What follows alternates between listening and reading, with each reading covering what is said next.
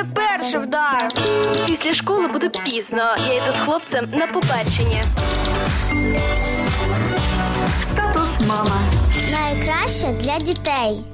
Усім мамочкам привіт! Ми продовжуємо говорити про воду. А це важлива складова нашого повноцінного існування, подарована нам самим Богом.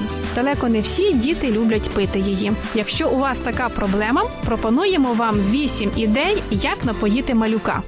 Статус мама. Для того, щоб малюк із більшою охотою пив воду, особливо під час хвороби та спеки. По-перше, підберіть гарну чашку, яка його зацікавить. Це може бути величезний кухоль, як у тата, або навпаки, маленька чашечка з яскравим малюнком чи у формі тваринки. Замість чашки можна пустити в хід мисочку, склянку, баночку, велику пластикову пляшку або навіть кришечку з під неї. Налийте воду у невеличку чисту каструльку або іншу ємкість, щоб дитина сама зачерпувала собі воду.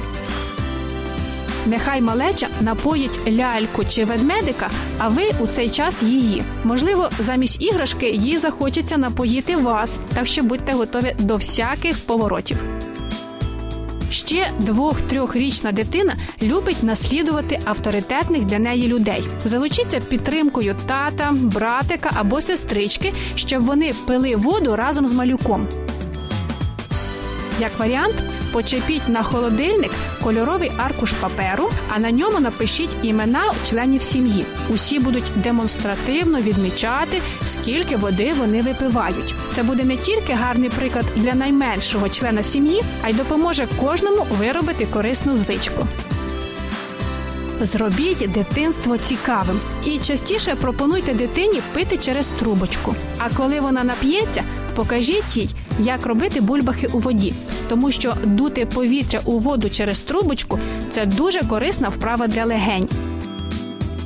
Ще один особисто перевірений спосіб напоїти дитину. Перед цим, ніби ненароком, прочитайте або розкажіть їй цікаву дитячу історію, в якій головний герой любить пити воду.